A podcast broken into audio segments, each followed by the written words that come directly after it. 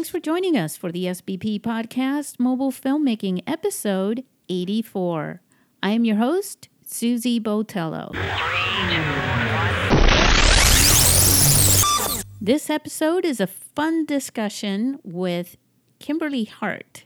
She's the producer of the feature film Madhouse, which won Best Feature Film last year, 2019, and she was also in San Diego for the International Mobile Film Festival, where this film actually screened, first screening in the world. She was also in charge of the set. Um, there are many insights into feature mobile filmmaking, but set design? Well, you got to listen to this one as she comes to us from Australia.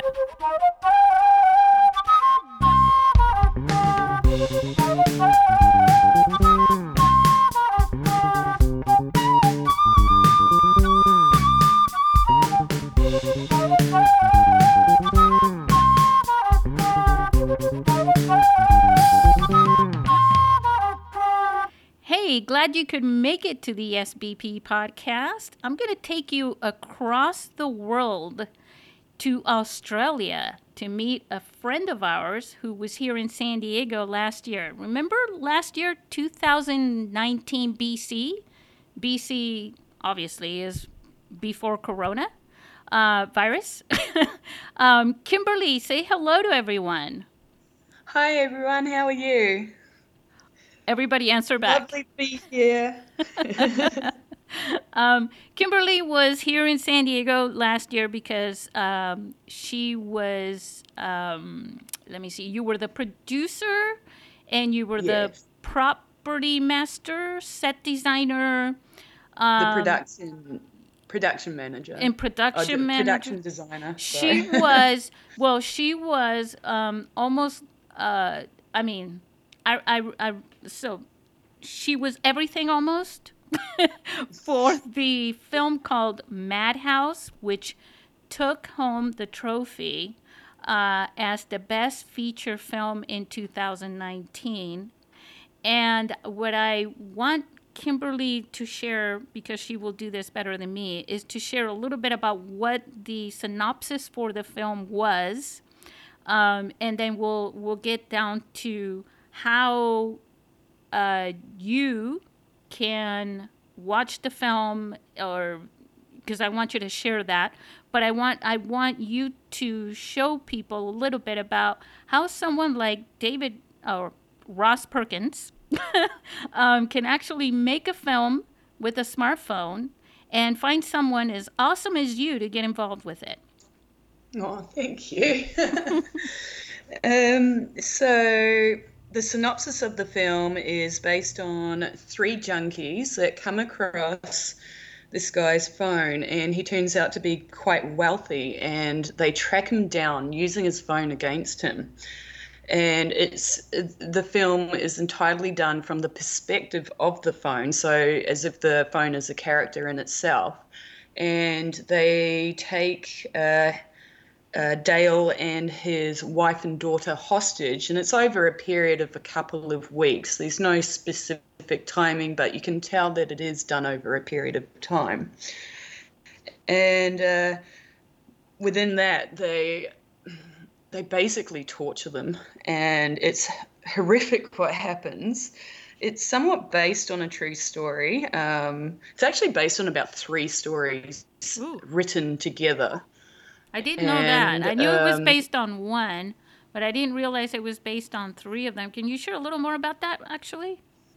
So the original story is based on a family that got. Um, it was a house invasion, and it was um, two guys that tortured them and then eventually burnt down the house. Now, the original story is far more horrific than what we did um, in the film. So we we literally waterboarded someone in the film. Um, it's pretty awful what we did, but um, then then we took the story somewhere else where the junkies are actually based on real people here in Sydney in Darlinghurst. And I used to live just down the road from them, and I didn't know that. I, I refer to Ross Perkins as Dave Ross, that's his nickname. So if you ever hear me say Dave Ross, that's who I mean, the director. and uh, he had watched a um, like an episode on like 60 minutes about these particular people but he didn't realize that i actually had seen them in the streets and they were meth addicts um, were ice addicts here in Sydney, and uh, so we based the junkie characters off them to make them uh, more realistic. And then um, one of the junkie characters, it, um, it, this, his story goes even further, where it's based off um, a guy who literally films his death towards the end, um, where he wants to stop this addiction, but he just doesn't know how to do it. And he has his own camera at the time, and this is from years ago in England. And he just films himself just going down the spiral. And so it's a combination of these three stories thrown together to give the characters more realism. Um, because when we were talking about uh, the addiction of ice, which at the time had become an issue here in Sydney, in particular areas, that we wanted to show that this can actually happen to anyone.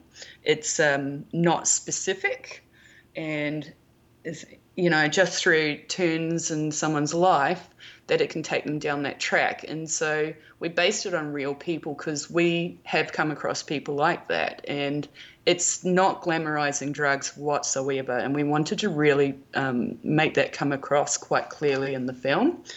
And with the film, it's uh, the three junkies film themselves and everything that goes on. So through the camera, through the phone, they're telling the story. And when Davros came to me and suggested this, I just thought it was one of the best things I'd heard, and I had to be part of this film. I actually put off a trip to Japan, and I said to my friend who I was going with, I said, I need to work on this project. Something in my soul says that this needs to be done. And um, the story was just so dynamic, I had to be a part of bringing it to life and just supporting him in it all the way along. The depiction in the film. Um as the festival founder when I when I first watched the film at the beginning, um, I was not sure. I was not sure what what was going on. Right. Mm-hmm. Um, I was.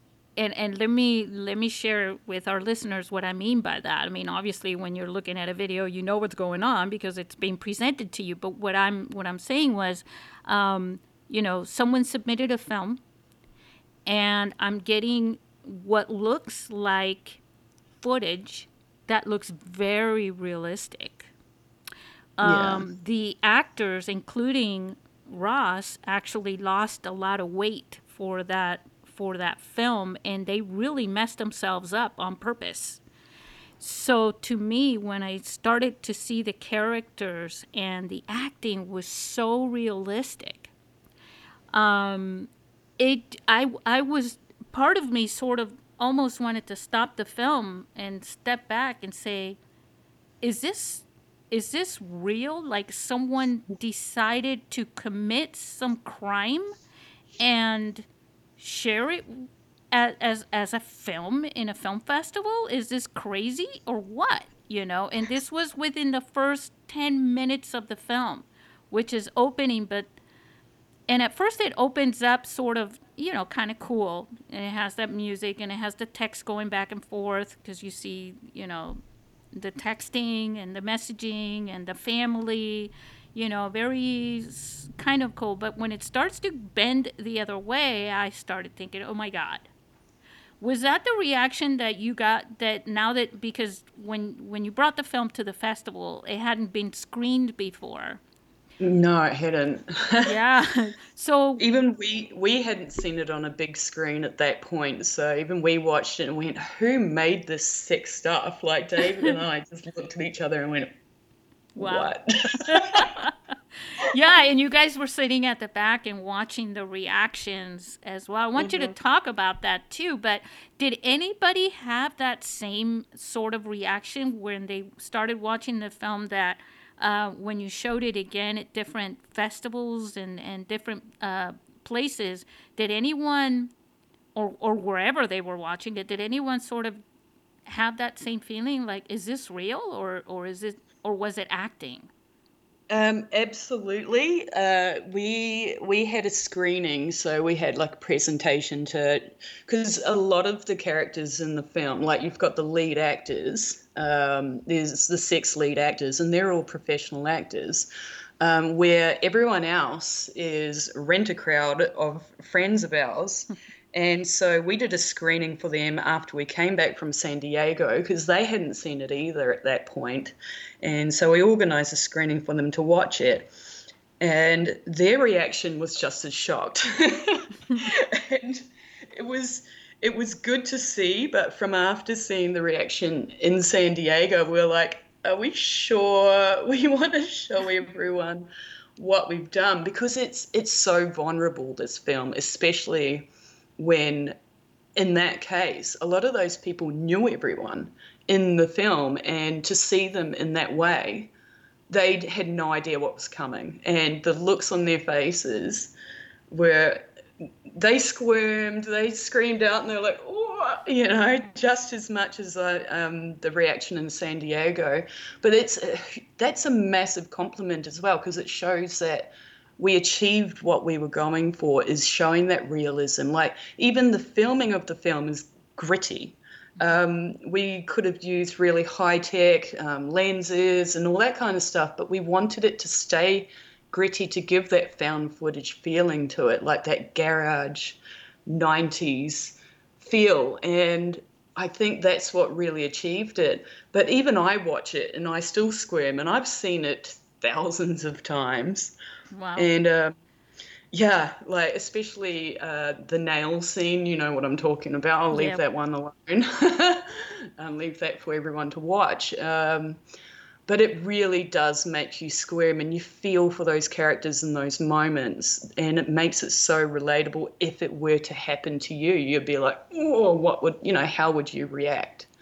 You know, um, I want to share something with you that um, when I was, uh, for listeners, episodes 45 and 61 are both with uh, Ross Perkins talking about his film. 45 is right before he came to San Diego to screen the film.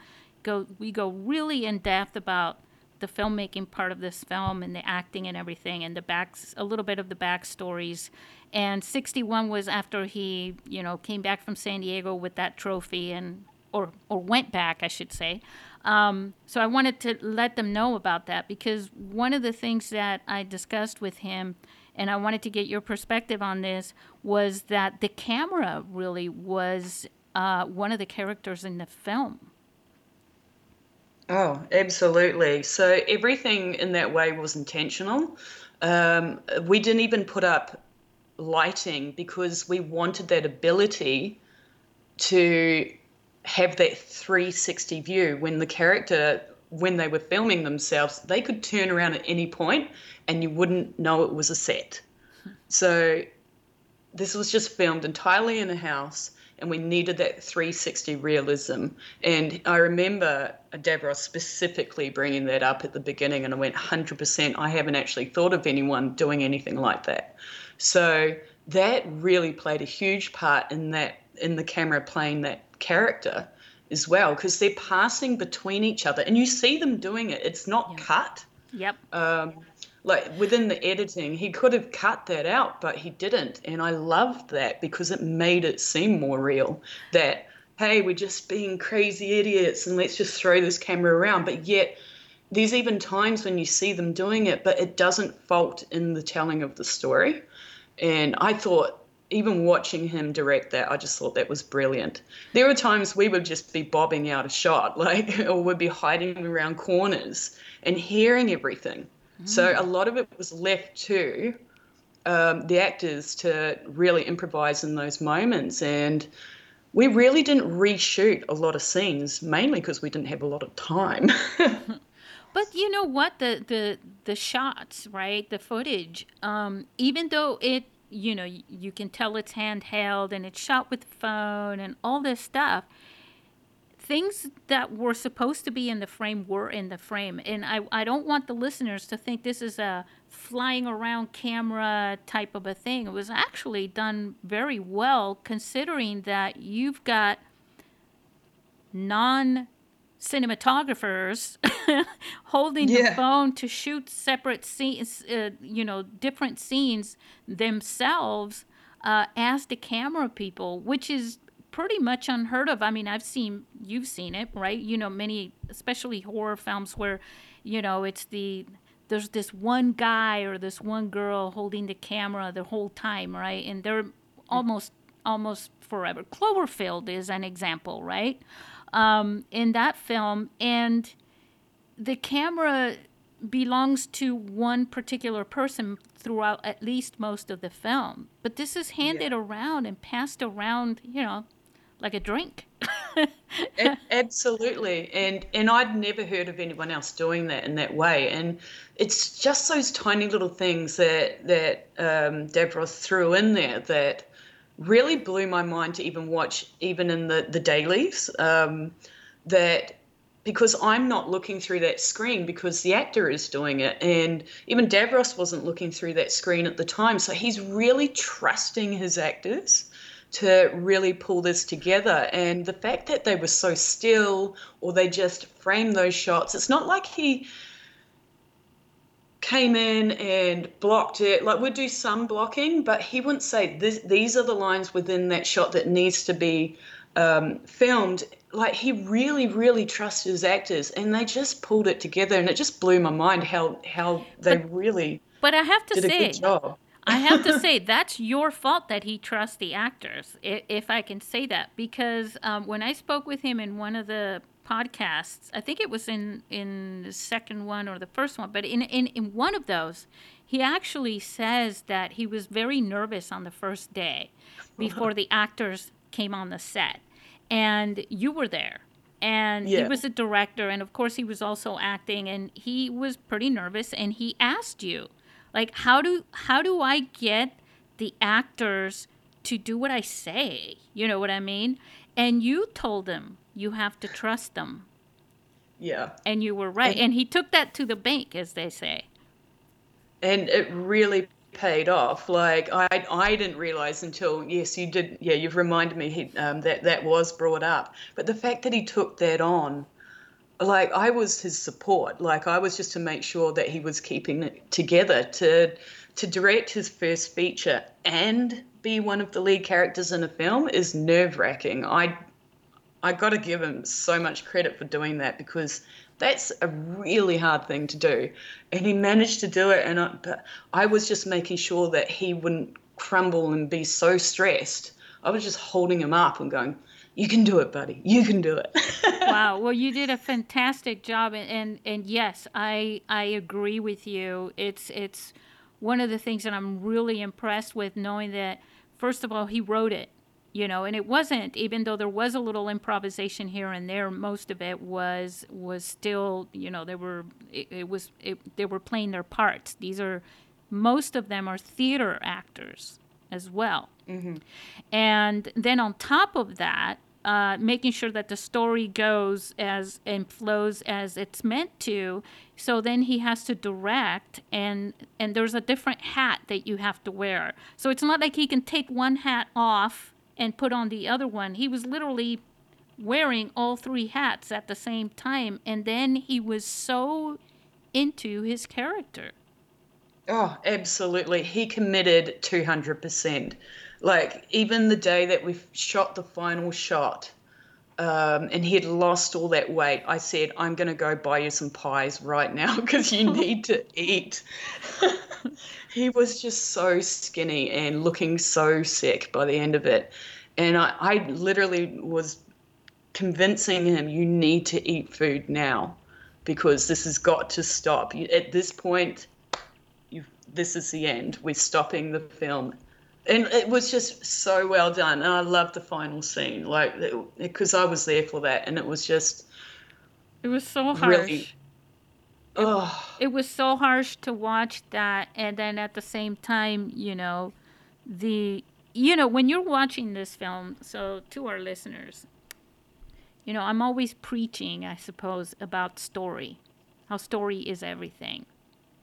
And you know, when you when you um, sometimes hear, oh, it's one of those um, home invasion, found footage type things, you know, films, you always think, oh, it's just um, it's a director's way or a filmmaker's way of of, of a low budget film and and trying to make it uh, without you know production value as far as that. Well let me tell you something. The real production vi- value is in the story and how well you captivate your audience.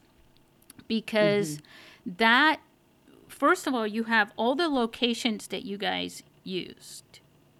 All the different things. There is no point in that film where you break away from it because you start your mind starts wandering. Outside of being a film festival director and going, oh my God, is this real? Am I going to witness a real crime? Outside of that, right? Once it's in the festival or it's in your screen, you know it's a movie. yeah. Um, and and although I'll have to tell you, if I had bumped into that on YouTube, I probably would have had the same reaction, you know, because you don't know what you're going to get there. But quite honestly, um, this the story in this movie was so good that you're sort of wondering, wait a minute, who is the real protagonist in this film?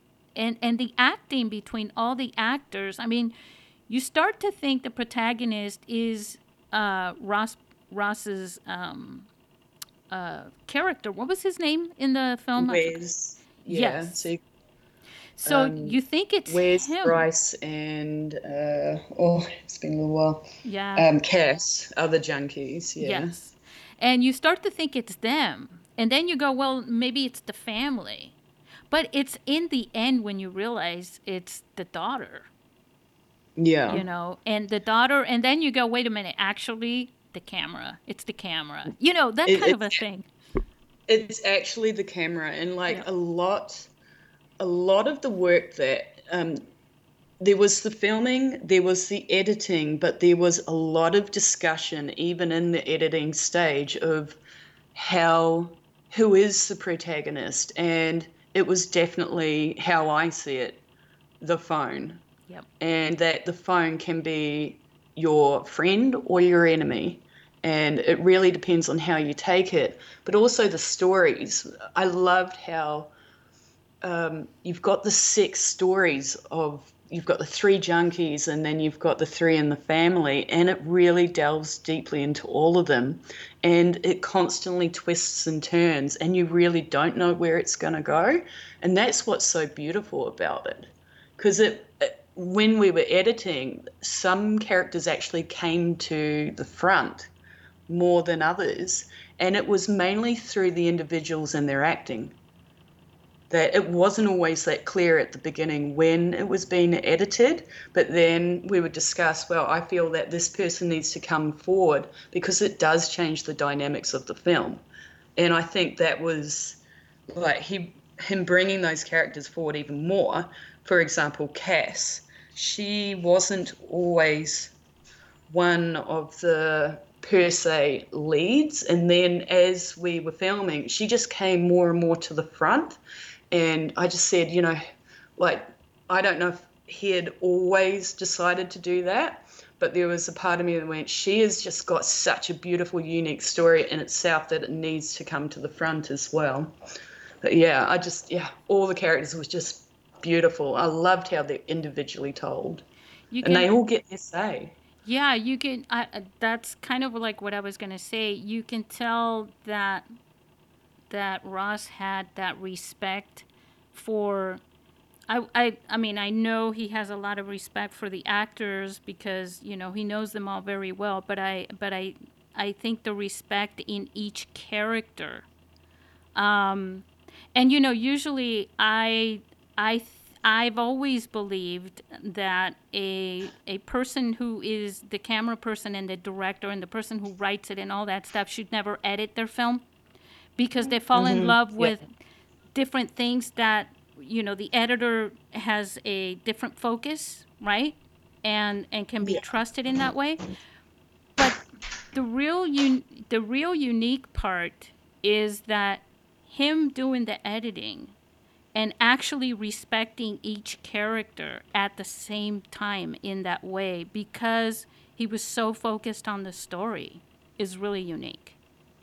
Oh, yeah, 100%. The the insane amount of hours and time that he put into editing this film was uh, you know the difference between genius and the, the line between genius and crazy like it was getting to those levels he would just on a daily basis like every day he would be changing and chopping and just improving and just refining and the story would change. Like every time i'd watch the film after he's had an edit it the story would change again and again and again. And we actually ended up he, he ended up cutting out a lot of um, some of his favorite scenes just to make that story flow even better so, um, and it really paid off in the end because there was so much more backstory to the characters. Um, and that a lot of that got cut out, but some of your best stuff can end up on the cutting room floor, and it, it really did. Like he could have made another film with this stuff and cut out. But You it know, still it it still came through in the way that that he put everything together. And I was just gonna say that's that's an artist thing too. Um, I used to do graphics design, and even Mm-hmm. when I edit videos or whatever, it's never really done. You're never really finished because you're creating something that's in a way yours and Yeah. it's like you could keep adding and taking away and as you're adding and taking away parts of it you're sort of um, how should i say you're molding and you're you're creating something um, and it's never really done. It's always transforming is what i'm trying to say. Um, and you have that control and so you never want to stop especially when you're passionate about it and there's a lot of passion in art. Oh yes, he wouldn't have been able to do this with the commitment he he put to it without having that passion, like just the refining and finding that perfect balance.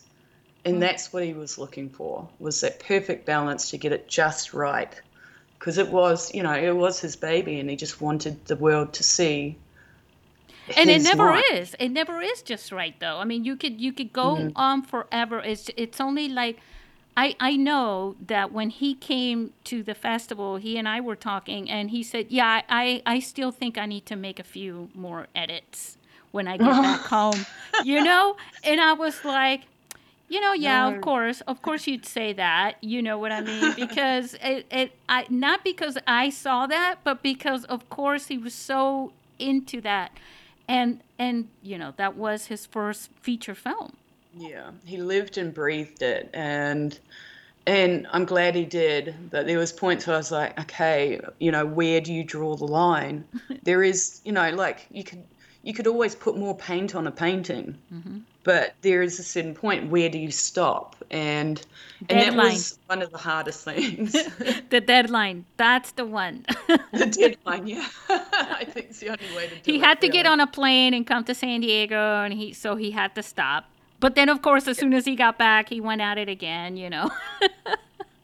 Yeah. Well, that's it. Like, even after he got back, I'm still sure he made tweaks and edits to it. And, yeah.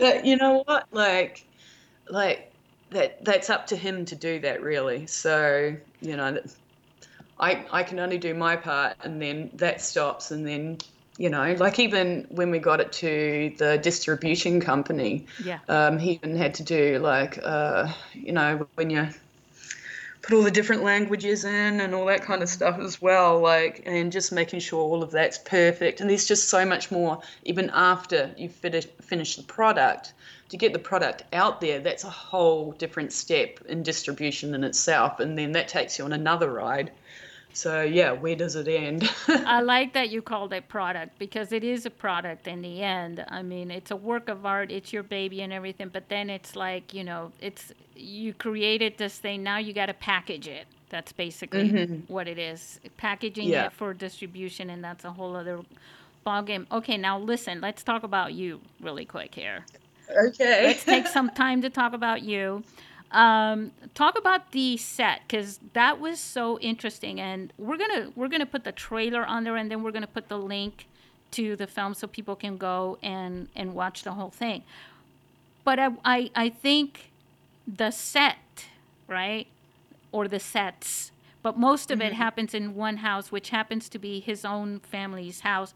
Please share because I know that when we did the Q and A at the festival, you you were able to speak to this a lot, and so have at it, Kimberly. I, I'm not gonna lie, it is quite a funny story, like how it all came about. So when he told me the concept, he goes, "So, my parents are going away for three weeks."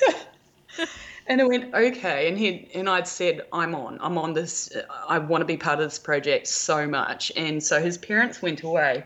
And what he had told me, and also told them, was that, uh, Mum and Dad, can I just do a little bit of filming in the backyard while you're away? That's not how it turned out. So what we did was, because it's quite a large house, like uh, you know, it's pretty close to a mansion size Yeah. a small mansion and um, in this really beautiful part of Sydney, North Sydney. And so what we did was we went around the whole entire house, filmed, um, photographed everything, like where the mail was, where the furniture was, um, uh, anything on the walls, and uh, we just made sure that we had a record of everything. Um, so we knew to put it back in the exact same spot when his parents returned, Wow. and and which was a very fun thing to do. Um, also, at the end of it, said, uh, Davros, you need to clean the house before your mum and dad get back. But it was great to have that opportunity. And the two of us actually lived there. He lived there the whole time. And I would stay a fair bit because I was also working my normal job in between that. But I'd be on the train every night going up. And if I wasn't able to stay there and making sure everyone got to set, and we were really just trying to fit this in between everyone's jobs. So we just went around the house and moved a lot of the furniture around to sort of fit our needs because we were going to be running. We were literally running through the house constantly. But while Dave and uh, Davros and I were there, um, instead of throwing our rubbish away, we would just literally throw eggshells on the ground or rubbish or pizza boxes or leave food sitting out in bowls or and it was to do with the continuity of the film over a period of time that the house would just because junkies wouldn't care like you know they're not going to put rubbish in the bin. And it was just little things like that. And even in the party scene um, when we invited everyone over um, one of the girls tried to clean up, and we're like, no, no, no, no, no. This is actually part of the set. Stop. Don't change anything. Leave it alone. We want the rubbish everywhere because that's what they would do. They just trashed the place. We basically trashed the house. And uh, it was fun to clean up at the end. Yeah. um, when you came back, because nobody watched the film, obviously, what was the reaction of the of the parents? uh, Well, he came back with a trophy, which was good, right? He did, but we made a promise that some of the siblings have seen the film. Um, but we had this conversation. I said, Davros, I don't think your parents should ever watch this film. and he goes, Agreed. I don't think they should ever see it either because of what happens, like Yeah. in their bedroom and their bathroom. And so one of the siblings actually dobbed him in, and eventually they found out what we had done, but not all the details. And so, she, so he wanted to do a separate cut just for his and totally ex- explainable. I wouldn't want my parents to see it either. Um, No. and despite how horrific the film comes across in certain spots, behind the scenes, we were having an absolute ball. We had so much fun making this film. It was really good to do. And we just, everyone came together and worked as a family and a team and just, yeah, loved it. Outside of fingernails and strangles yeah, yeah. and Oh, yeah, there's a bit of blood here and there, uh, a little bit. Um, yeah, yeah, was- just even, but even in that, we were learning all the way. We were constantly learning what we could get away with, what we could do. Um, even there, the scene where she escapes and runs down the road, and you can hear her screaming. yeah. What's disturbing is no one stopped. No one stopped to help her, and we were like, uh, that's a reality check. That's disturbing. Well, that's also a thing with, you know, uh, because, you know, whoever, I mean, you're talking about real people, you know, not that, you know what I mean? Like, here's a girl running down the street screaming, and there are people who don't realize that you're making a movie, right? no. And they're thinking junkies, and they ignore junkies. yeah, Right? it's very true. Absolutely. Um, and the final scene, though, um, which I'm not going to go into detail because I want to leave No. that for everyone to watch. Um, but when we filmed that scene, that was on a street. So we did guerrilla film. We were guerrilla filming. Because it's done on a phone, you can do that. No one questions. But when that thing happens to him, yeah. someone did actually stop. And we had to film it about three times because we were filming on a public street. Right. And so they didn't know what was going on.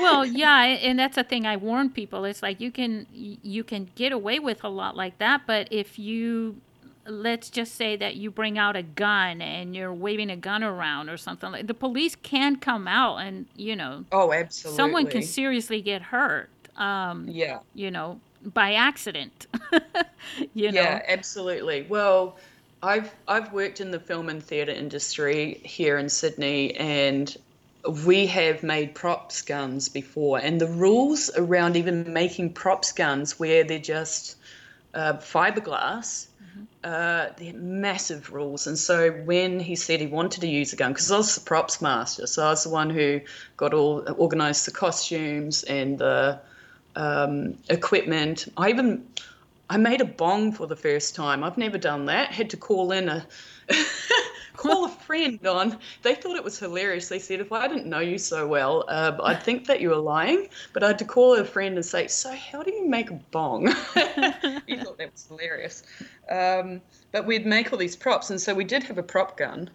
And uh, I said, but there are only certain places and times you can use this, and it needs to be put away because we don't have permits for filming on the street. Like, we didn't use anything on the street like that. Um, it was just acting in the street. But in the house, it was totally fine. So, um, yeah, interesting. And even even making the pot, I found is uh, thyme and um, we say oregano, but you guys say oregano. oh yes yes yeah, a combination of those two, you've got to find the right balance, and it ends up looking like pot as well. That was quite interesting and fun to make. So. Yeah, someone suggested the real thing, and we said no. Well, let me ask you uh, something about your job with all that because you were working a, a, a regular job, and I'm sharing this with our listeners because you know this is this is real life here, okay? Um, So you've got you're working on a film, Mm-hmm. and you're wearing you're wearing a, a few hats yourself, and you're coming on the train. Did you ever find yourself running running an errand on your way there from work, where you're bringing stuff on the 100%. train? Yeah, constantly. Um, because I've been a costume maker for years, I'm used to traipsing suitcases all over the place on public transport full of stuff. So, quite normal to do that. Because in Sydney, you don't really need a car, you just public transport everywhere. Um, it's probably about 45 minutes to get up to the house and well half an hour to 45 to get there and i'd be stopping in at a costume shop to pick up the police costumes or something like that or going to at least book those kind of things because i needed the right sizing and needed the right shoes and just checking that you've got everything correct and then maybe i'd even get davros to go pick something up for me but even sourcing i had to source needles i had to even source a pipe like an ice pipe um, which was actually not as difficult to find as what I thought it would be. well, yeah. um, surprisingly, I was like, oh, that was really easy. Um, and even going to the chemist to get the needles and stuff like that. And they do look at you funny. I promise you that they do. Because they're like, mm, you don't look like someone who'd use something like that. I'm like, no, because I'm not. and I just say to them, I'm actually buying this as a prop for a film. For a so, film. and they're like, oh, yeah. we get that all the time, ma'am. yeah, yeah. I bet you do. so, yeah, it was a bit of a giggle, but um, I had to be safety person with stuff like that as well and just say hey don't leave these things lying around. You know you never know who could pick them up on site. Because it goes into the the realm of insurances and mm-hmm. public liability. Like there was one point he wanted me because i did act in the film but only really in the background because i i'm not someone who likes to be on screen per se i like to be behind the camera but he used me as an extra because he'd be like, Can you play a junkie? Can you do this? Can you do that? And there's one moment he goes, Can you jump out a window from the second story? And I'm like, Oh. What? No. I said, We can't get the insurances for that. So, um, yeah, so I said not in this case, and I said we would have to the the money for something like that we just cannot afford because it's a no budget film. Like we just couldn't do it and I wasn't willing to risk myself because if I injured myself, I wouldn't be able to do my job.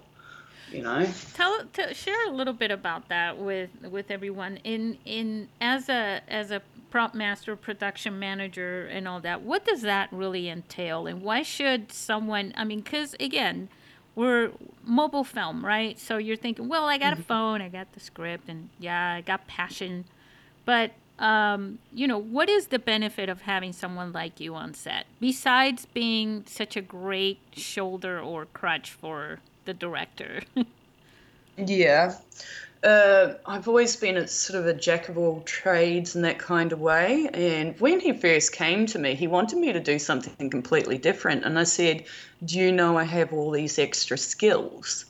Um, I've done props making, art finishing, which is making costumes look old, plus making costumes, and then a bit of set production design on projects that I've worked on. Um, and I offered those to him, and he went, 100% anything that you can offer. And they're just, you just, you can learn anything via YouTube these days. And like how do you make something look authentic? Um, i was even looking up recently how how to make a bag of a, a kilo of coke.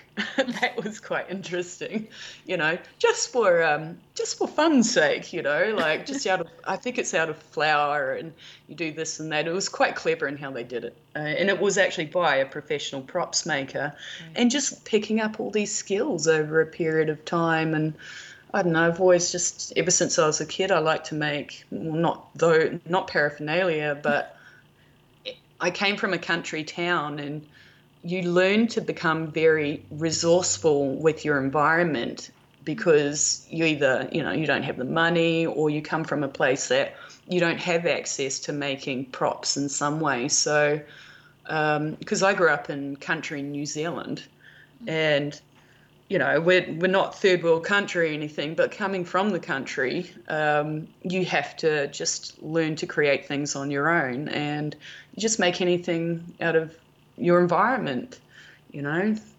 And uh, it was always fun. So I just how, how, what got you, adulthood. What got you from New Zealand? Um, share a little bit about your your own personal history. What got you into this this line of field?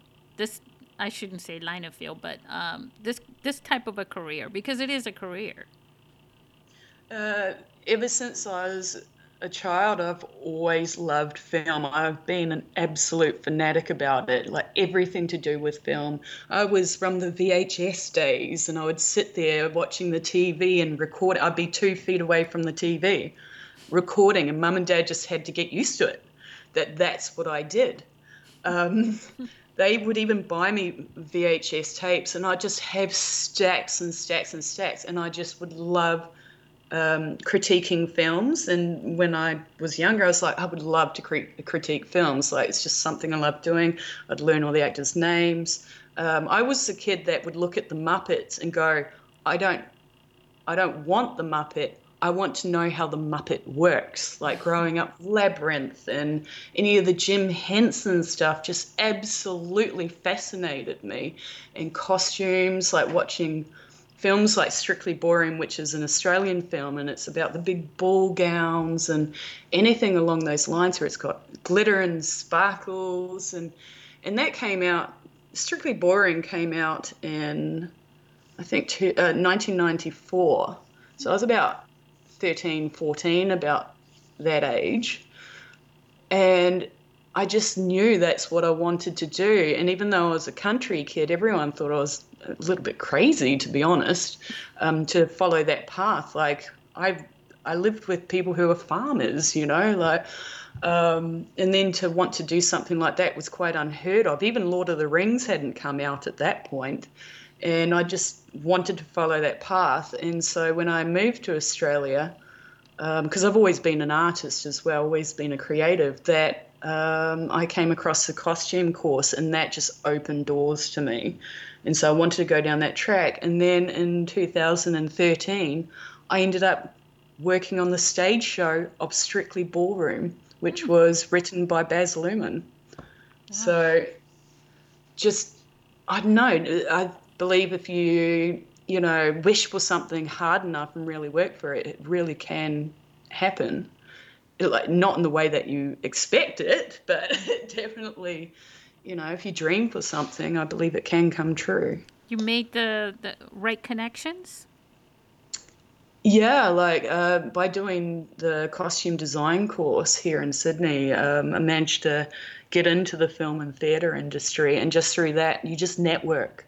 Like everyone is your ally. If if you if you chat, like anyone can do this. Like the best thing you can do is just talk to people because you have no idea what they might have in their background. Like even my job, most people that work where I work are actually in film or theatre background, but you don't know that until you have a conversation with them. And people really blow you away once you start asking questions. And just making those connections is really powerful. It is, and and I know that when you guys were in San Diego, you you brought people over to the film festival because you mm-hmm. have that gift of being so social. Yeah, because I I met up with a couple here in Sydney, and they'd come to my work, and I got to spend a couple of hours with them. I just thought they were really beautiful, and they said, "Oh, are you coming over?" I think at that point it was a week and a half before. Yeah. Um, I was coming to San Diego, and they said they're in, uh, from San Diego, and I said, "Well, I'm going over there for a film festival." And they went, "Really? We want to come and join." And they absolutely did. I did pre-warn them though, I, and they go, "That's okay." And I'm like, "Are you sure?" and they said they had an absolute ball. They loved it. Well, I have to tell you, um, I'm really glad that your film was screened in in our festival. Um, and I, I, you know, remember uh, Steve Peterson, right? Mm-hmm. Yeah, he was lovely. Yes, and you know we had uh, you guys and Steven, you guys hit it off. Also, I mean, actually, I shouldn't say, oh, it was just you guys. I mean, you guys got along with everybody there, and you know there was also CK and oh, and the rest. Love of, CK. Yes. oh yeah, yeah. So. Yeah. So, you know, it was so wonderful to see, and from my perspective, to see the connections that were, you know, speaking of connections that were being made there. Um, and uh, Steve Peterson was such a wonderful person. And showing your film and his film, they were both so different from each other, but they were both very creatively done. And um, yes, and it was, you know, and I and I and I I do this every time, anyways, where I'm going. You don't want children to watch this, which is why we showed your film later at the end, right at, yeah. at night. Um, but you know, Steve Peterson, um, he was on this podcast as well. But even after, uh, he he he wrote this film called Assimilate, which was on Netflix. Oh wow! Yeah, and. So- with Yeah. teenage, uh, you know, heartthrob type stars and, and all this, and, and Hollywood actors. And, you know, he was at our film festival, such a nice guy. Didn't have, you wouldn't have known while he was there that he's uh, a Hollywood screenwriter, basically.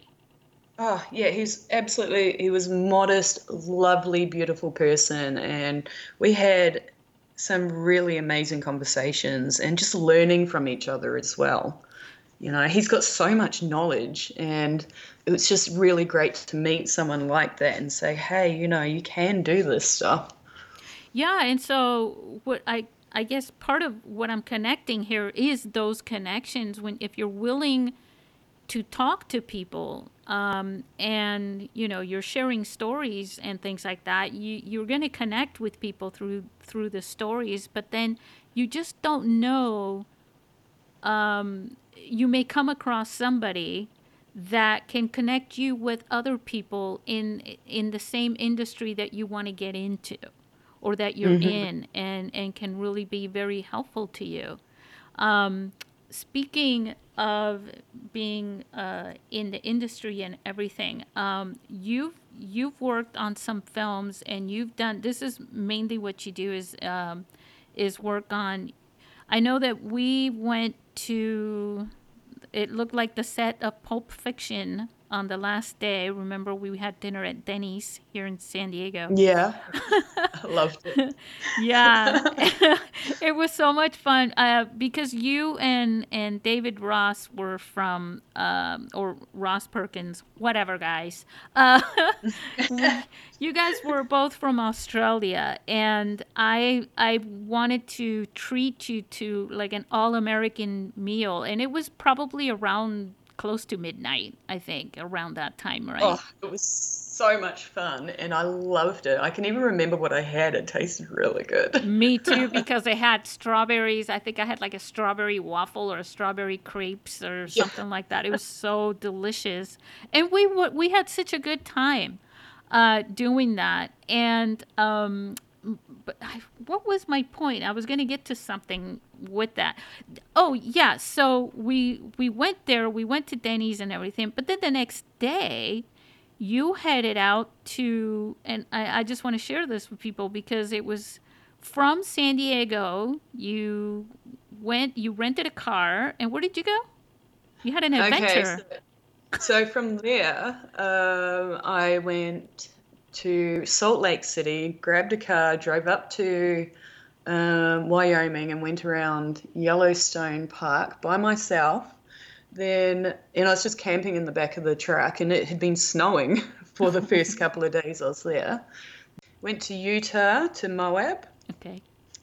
so that's the um, Arches National Park, and then uh, flew down to New Orleans, and from there went over to uh, Orlando and went to NASA because you know I'm a mass, massive NASA nerd, love that kind of stuff. Then flew to Washington and caught up with my friend who had popped down from New York, and we went around Washington, and that was amazing. And then we caught a bus up to New York Wow. and um, I stayed there, and it was just one of. It, I would have to say, of all the trips I've done in my life, it was the most incredible trip I've done. And just starting off with meeting you guys, just it just it started off with a bang, and it was just incredible. It It was was so, like it was, highlight of my life. it was so it was so so wonderful to to kind of follow you on Facebook and Instagram and everything. Uh, follow your trip. How long did that take you? Uh, so I was there a total of three weeks, and I think I made nine flights in that whole time. One extra flight because I got diverted. No, um, something happened in Orlando, and then a whole bunch of us missed a flight, and so we had to go via Atlanta to Washington. was so so wonderful to divided.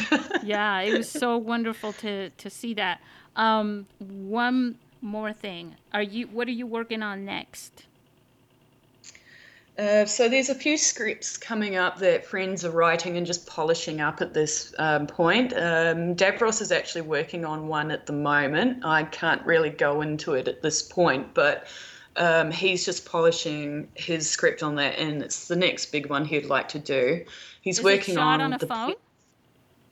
No, this one's actually um, he's upgraded to a Blackmagic Oh, nice. um, camera, and he's made up a dolly and just.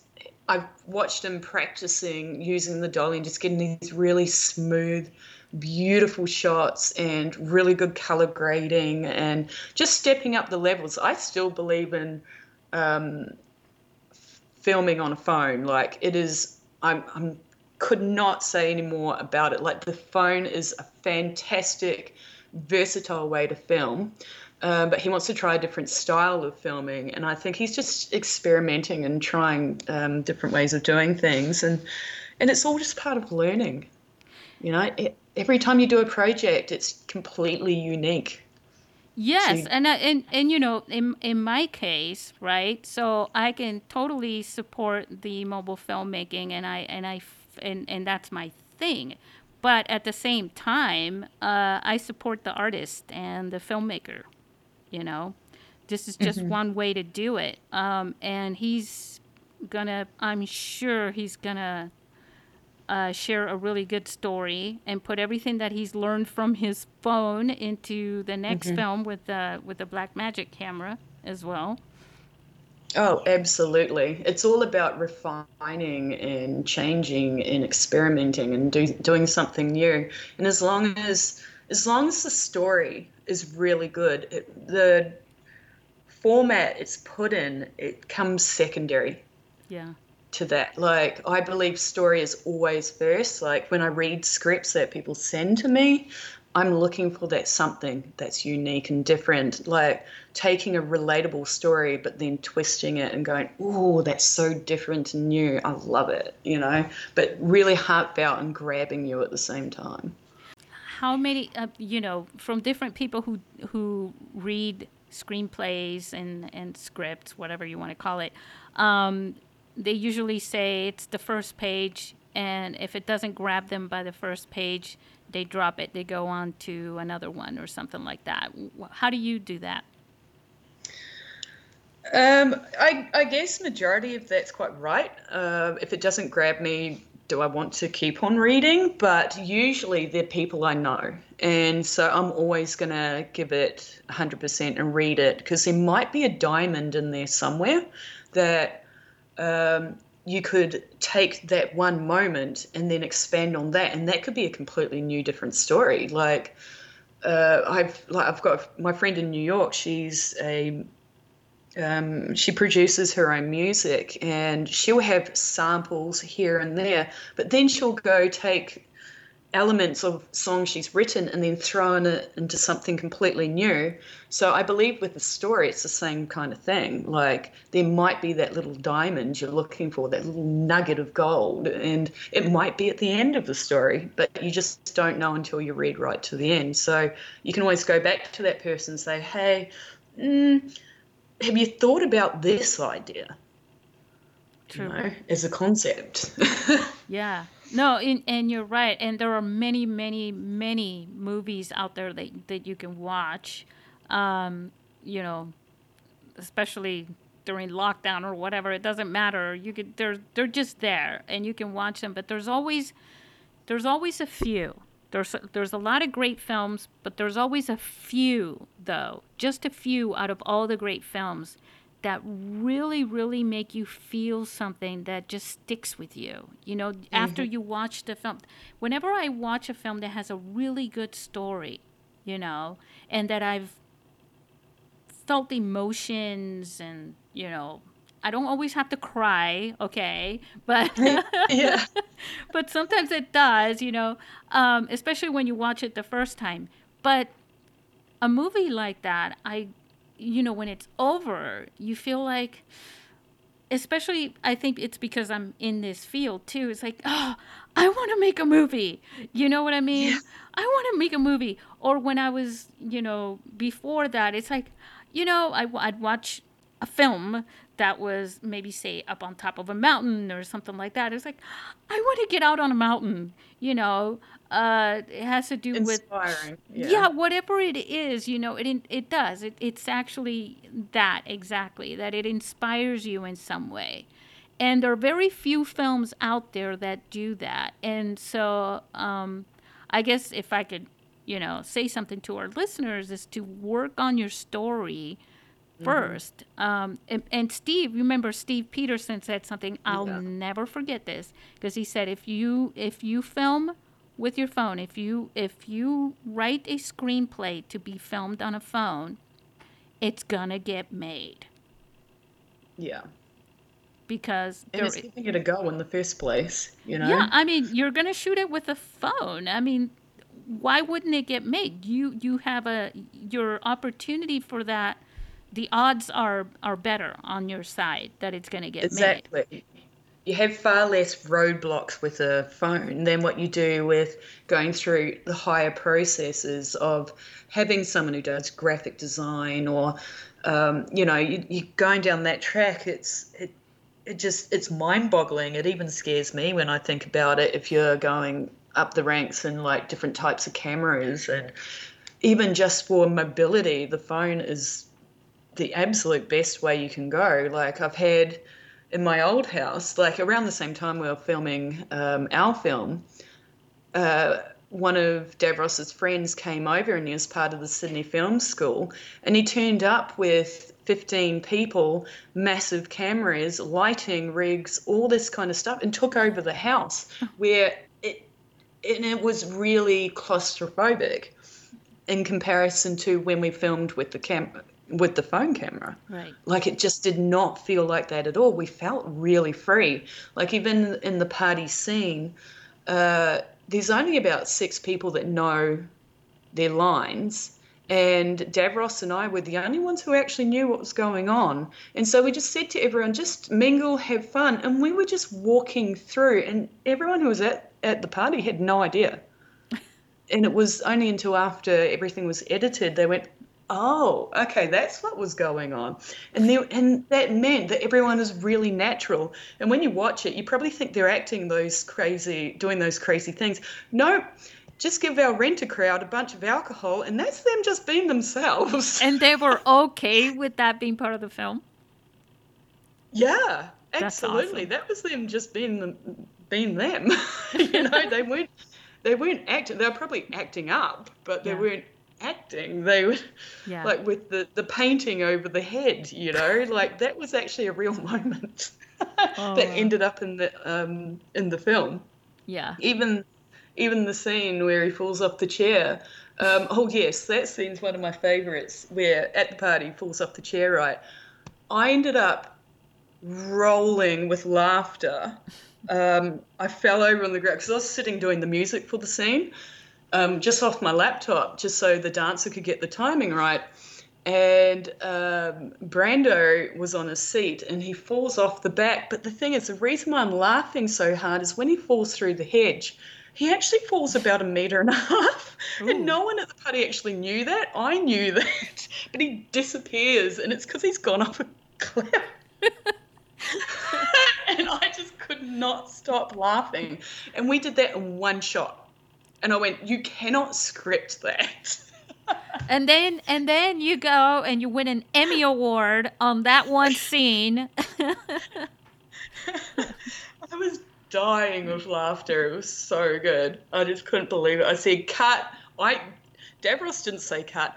I went cut. I went cut. We're not refilming that. That is perfect. yeah, right. Take two. Um, yeah, it's Definitely not. There's so much work involved in film. Uh, but what they say, like it, like you know, like in in some of these offbeat sports or rock climbing or you know whatever they say, you know, you work hard, you play hard. You know, it, it it's kind of like that. You do have a lot of fun, but you Oh, work really yes. hard. You work really hard. Yeah, there was dedication from everyone. Like, my.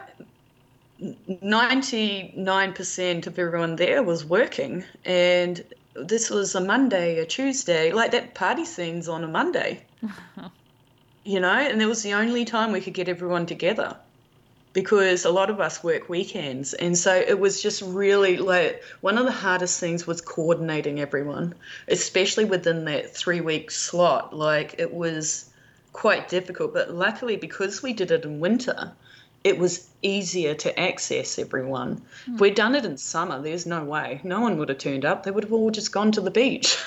you know, that's what mostly happens. So winter time's actually a really good time to film. And even having those storms as well that were ended up in the film were real. Wow. Wasn't made up, yeah. Awesome. Well, Kim, yeah.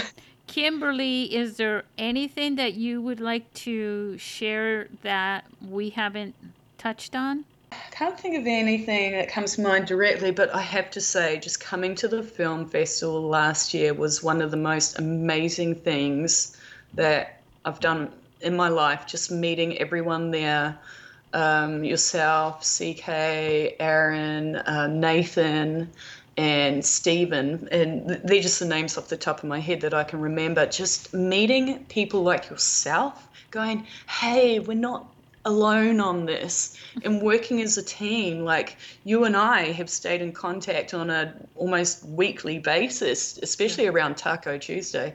um, you know, and uh, just having that connection and just going, you know with that support of each other, it makes a massive difference to know that you've got someone that you can talk to and ask for advice or learn from each other watching everyone else's films. Like, um, uh, is it Alexandra? Yes. Yeah, her yep. film, absolutely incredible. Like, yes. just blew my mind. I was like in tears. And then to watch CK's film, 61 Hugs, I have shown that to so many people. And that was actually part of the US story when I went to, I was in Idaho mm. going up to um, Yellowstone Park and I had to go to Walmart. And this young guy came up to me and he was helping me at the at Walmart. I needed some blankets, I needed some equipment for camping, right? And at the end of it, he was just so lovely. And I gave him the biggest hug. Mm-hmm. he goes, Is there anything else I can help you with? And, and I went, Hang on, there's one more thing. He ran from one side of the shop to the other to go and get it. And then he came back and I gave him another hug. And it just was the most beautiful thing. And I went, oh. So everyone watched 61 Hugs. It's brilliant. oh, right. And you know, I was joking around with Aaron and I was telling him, uh, and got to give a shout out to uh, Aaron Nabus, our from our team. Um, I was I was telling him, I said, you know, had we had to present um, this is before we went to lockdown, right? But we are the coronavirus thing was already going on. Could you imagine having to mm-hmm. present uh, 61 hugs during keep your distance, wear oh. your face? I was like, I was like, that would not have worked out. You know? No, it wouldn't have. And it's just, it's heartbreaking that we can't be like that at the moment. You know, connection physically and emotionally is so important to human beings. And the fact that we've we've been held back from doing that it, it makes us appreciate it even more. Yeah. And watching a film like that just oh makes you melt. Well yeah and everybody went around everybody i mean remember he did the q&a and then i, I can't remember who it was. I said well can i get a hug I think it was. I think it was me. I think I ran up and went, "I want to give you a big oh, hug." It was you. It was you. I was like, oh. yeah. So adorable. And it's stuff like that, a really simple concept, and just twisting it and comp- taking it in a completely unique way. I'd never thought about. When you watch something like that, you just go, how did you come up with that? And it's just so beautifully done. So simple but beautifully done and so courageous because i don't know if i could have done what ck did. Like to be honest like i'm i'm you know i'm a really engaging and social person but to do what he did that's really courageous.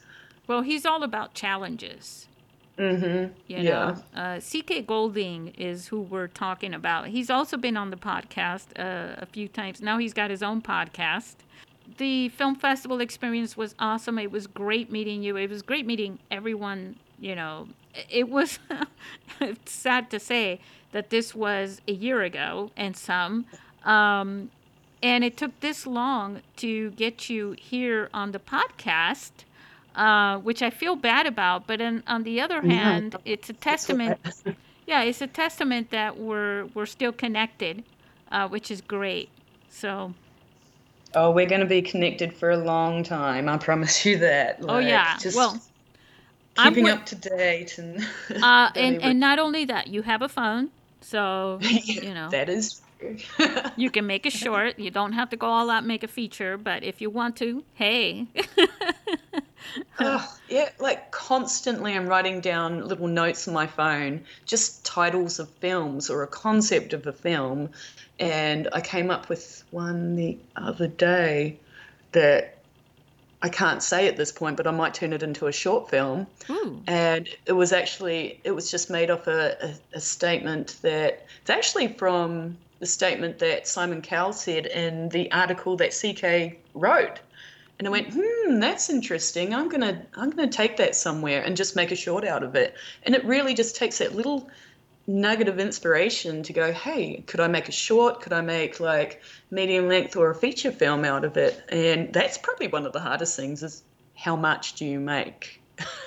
There's also uh, a combination too. What happens sometimes is you you meet somebody or you see somebody or you witness somebody and you see something quirky or something something about that person that makes them stand out, and you're saying, "I'm going to put that in my next film. I'm going to make a character. I'm going to make a story around a character, you know, mm-hmm. based on somebody I watched or something like that, or even a quote, right?"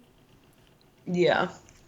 Well, that's it. It's just anything can inspire you. Like, for example, um, you know, even even though we were going into winter, just before lockdown, well, and as we're going into lockdown, all the spring flowers came out, and it, it just blew my mind. I was just like, why?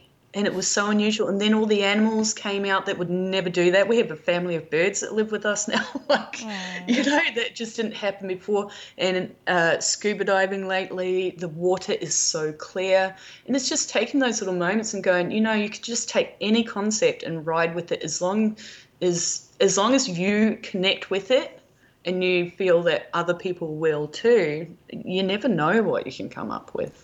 I do have a little tip for our listeners who are even thinking about making films, or for some of you who have who have been making films in the past. That um, I know we're all going through this, right, Kimberly? Where there's there's a lot of talk about how this is how people can't make films anymore. Mm. But there's there's two sides to making film. There's the filming part, and then there's the editing part. Mm-hmm. And you can take just like you can take um, a story like uh, a Shakespeare story, like Romeo and Juliet, and turn it into Leonardo DiCaprio and uh, and the Titanic. you can yeah. also take uh, footage that you've already shot, and most people shoot a lot with their phones.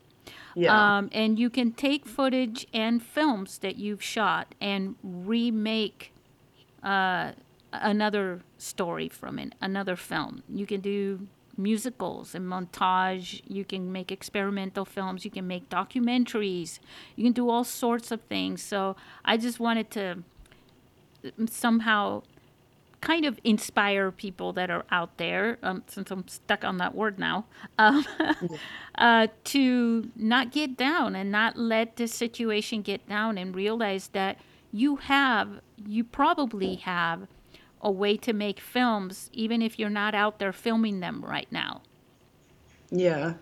Well, if anyone's needing any inspiration on how others have been doing it through lockdown, um, have you heard of Homemade? It's on Netflix. Hmm. I'll have to check that one out. Definitely check it out. So um, I watched it the other day. It's just a whole bunch of short films of people who've oh, um, made them.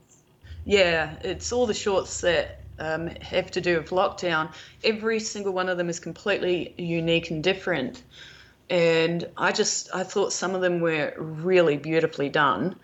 But the one that really jumped out at me, and, and the reason why it did was because of its simplicity rather than trying to be too artistic in Yeah. a way, if Yeah. you know what I mean.